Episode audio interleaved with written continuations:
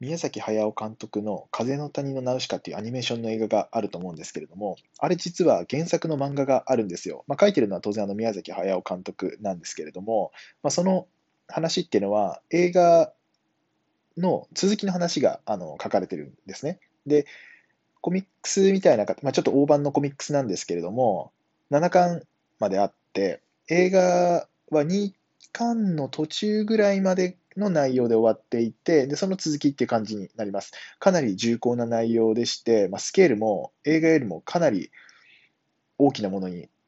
なってますし、あの今読んでも全然飽きない内容になっているので、未読の方は本当におすすめです。で、このコミックスなんですけど、まあ、全7巻のちょっと薄いタイプのものと、愛蔵版っていう、まあ、僕が持ってるやつなんですけど、上下巻のやつがあるんですが、これ愛蔵版すごい重厚でかっこよくていいんですけど、いかんせん読みにくいので、これから読む人はコミックがおすすめです。